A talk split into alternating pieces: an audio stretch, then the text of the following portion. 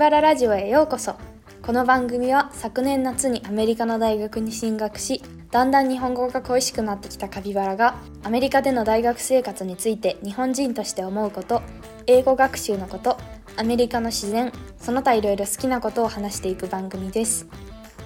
カピバララジオ第5回の今日はおすすめ YouTube15 選後編というテーマでお話ししていきます。前回は超おすすめのチャンネルを8個紹介したのでその残り7個を紹介していきます。本題に入るその前に今回でカピバララジオ第5回です。わーい。そんな大したことないじゃんって思うかもしれないんですけどあのネットで見た2021年の記事によるとゴールドスタインさんっていう人が言ってたんだけど統計によると世界にあるポッドキャストの全タイトルのうちエピソードが1つしかないタイトルが全体の26%を占めるんですって。で4話未満が全体の44%なんだって。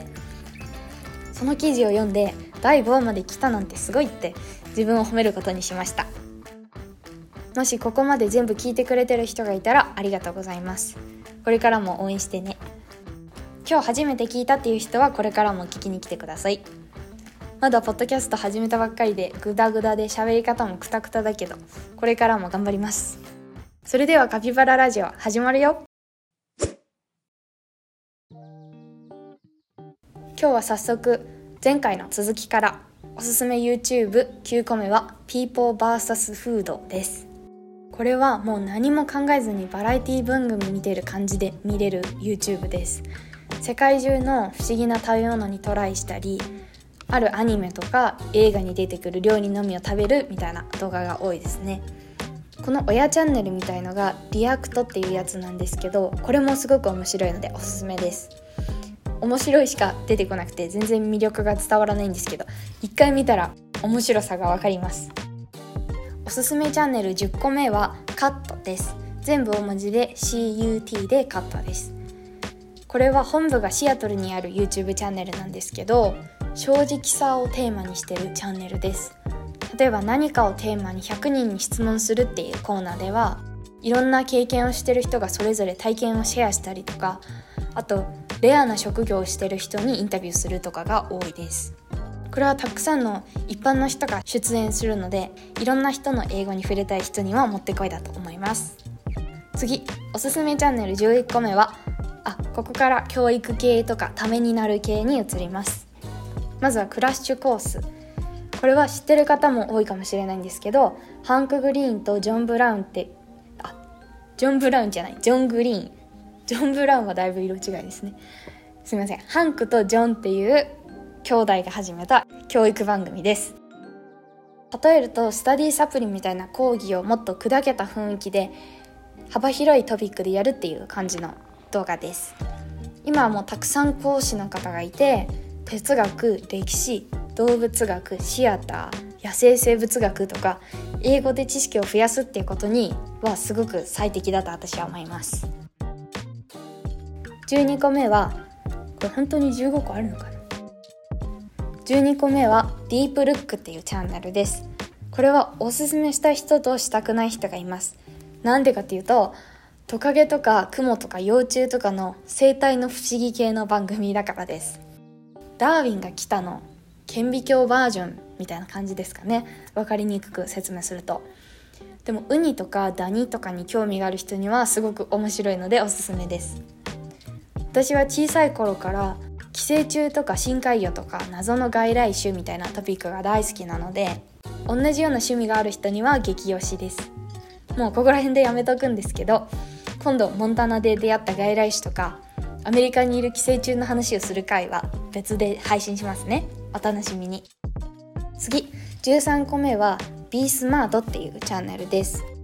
これは一見シンプルに見える世界の謎とか誰もが持ってる疑問とかに科学的に答えていく番組です。このチャンネル大好きでどうして大きい動物の方ががんを発症しやすいのかとか動物の進化の過程では何が不可能なんだろうとかシマウマにレーザーを取り付けられないのはなぜ？みたいなみんなが一度は持ったことのある質問にたくさん答えてくれています。ちょっとすごい面白いので是非見てみてください。14個目のおすすめチャンネルはテッドエリュです。皆さん TED トークっていう番組を聞いたことがある人もたくさんいると思うんですがこれはいろんなシンプルな疑問から複雑な問題まで短くアニメーションを使って説明してくれてるのが TED エデュです。私はこういう豆知識系とか深海魚系がすごい好きなんですけど B スマートと TED エデュはそういう人にはぴったりだと思います。15個目最後のおすすめチャンネルはカーンアカデミーです。これは留学したい人には超お役立ちチャンネルです。